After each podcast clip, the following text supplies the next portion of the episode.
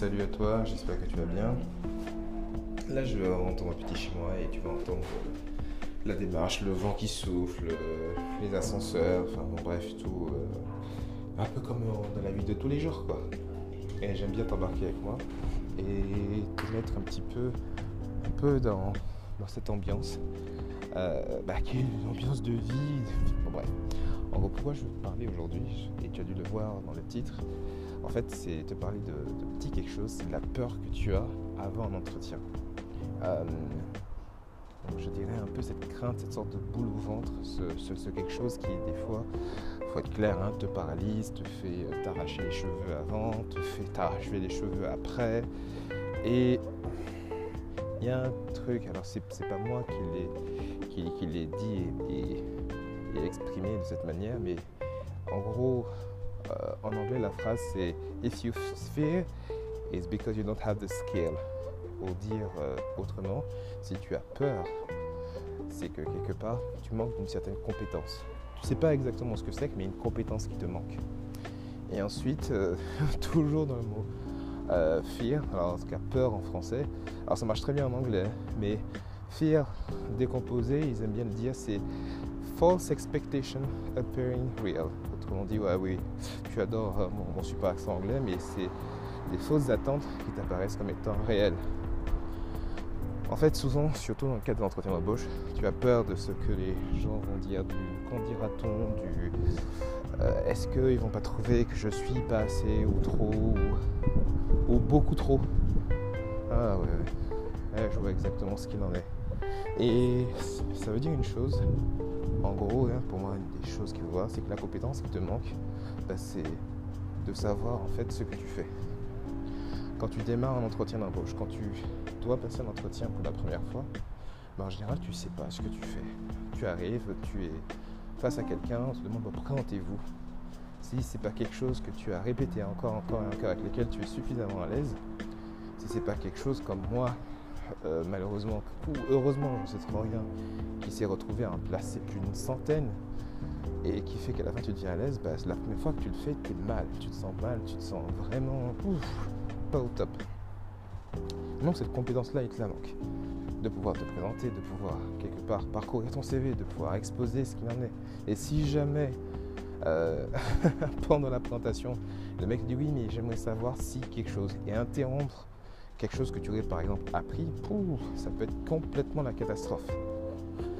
Et c'est là où je vais... j'ai une bonne nouvelle pour toi, c'est que pour pouvoir t'en sortir par rapport à là, j'ai même t'ai déjà donné un élément de réponse. J'ai un petit tip pour toi qui est assez rapide. C'est en fait euh, tout simplement de répéter. Répète-le déjà toi-même, tout seul. Développe cette compétence. Entends ta propre voix. Vois comment tu te présentes. Et ensuite, autant que faire se peut, et dès que tu peux, demande à tes proches, à tes amis, de te faire des entretiens blancs. Demande à ce qu'il y en a qui soient gentils, demande à ce qu'il y en a qui soient méchants, et n'hésite pas à le répéter encore, encore, encore, encore, encore, encore et encore. Et au fur et à mesure du temps, quelque part en simulant des entretiens blancs, en allant jusqu'à la, la question fatidique, oui, mais quelle salade demandez-vous ? Pourquoi ? Là, tu vas gagner en compétences, tu vas gagner en assurance, tu seras beaucoup plus à l'aise et surtout, surtout, et ça, ce point pour moi, il est essentiel, c'est que ça va permettre que tu seras moins dans la peur déjà avant, parce que tu on parlera, on parlera, on parlera plus du tout de peur euh, en mode je sais pas ce qui va se passer, puisque maintenant tu as une idée avant, tu sais vers quoi ça ira, mais tu éviteras aussi la peur pendant, parce que tu auras une idée déjà de ton discours, tu sauras bah, clairement ce que tu as dit, ce que tu as raté, et là où ça devient encore plus intéressant. Et c'est vraiment, vraiment de tout cœur ce que je te souhaite, c'est que tu pourras observer. Tu pourras observer ce qui sera dit. C'est comme si à ce moment-là, tu n'es plus deux ou trois à l'intérieur de la pièce où il y a un entretien, mais vous êtes plusieurs, il y a toi, il y a ton toi-même qui observe ce qui se passe. Et ça, tu ne peux le faire qu'à partir du moment où tu es plus dans un sentiment de peur, ne serait-ce qu'avant, qui va te mettre dans cette sorte de vision tunnel où tu verras plus ce qui se passe à côté, ni ce qui se passe pendant, où tu vas être complètement omnulé par ce qui sera dit, et que si jamais quelqu'un te dit « ouais, mais en fait ça va pas et que ça se passe pas comme tu veux », tout d'un coup tu seras en mode panique. Non, là tu auras ce niveau de calme, tout simplement parce que tu as répété, tu sauras ce qui a été dit, tu sauras ce qui est à propos de toi, tu sauras à peu près comment exprimer les choses, tu auras corrigé déjà. Oui, je passe dans les escaliers, c'est pour ça que tu, es, tu entends un écho. Tu auras corrigé tous les petits trucs qui font que ton discours n'était pas au top. Et là, tu pourras observer. Et comme je le dis souvent, bah ça saute. Tu aurais eu euh, la part de simulation, tu aurais eu une expérience en vrai. Débrouille-toi pour avoir deux, trois entretiens après celui-là. Et même, je dirais, si tu as un entretien, débrouille-toi pour en avoir deux autres derrière. Parce que ce qui va se passer, c'est que avec les, les, alors je dirais les simulations,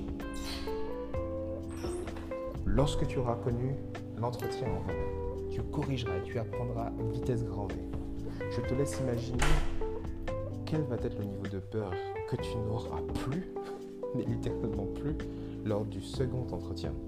En fait, je dirais du deuxième, et même ce que ça va être lors du troisième.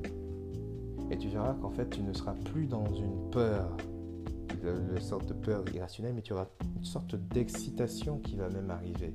De moment où tu vas te dire, ok, qu'est-ce qui va se passer ? Et tu ne seras plus dans cette peur, euh, dans une terreur, mais tu seras vraiment dans la concentration, dans le focus, parce que justement, tu seras entraîné et tu auras développé cette compétence.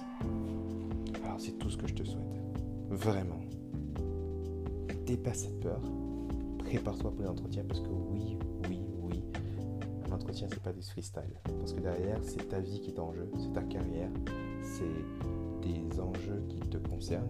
Et même si tu te dis que c'est pour un stage, tu te dis que c'est pour euh, une alternance, bah, c'est aussi important, parce que on te prendra ou on te prendra pas. N'oublie pas, tu es au top. C'était Juno, l'entretien à cœur passe. Une excellente journée et à très bientôt. Ciao.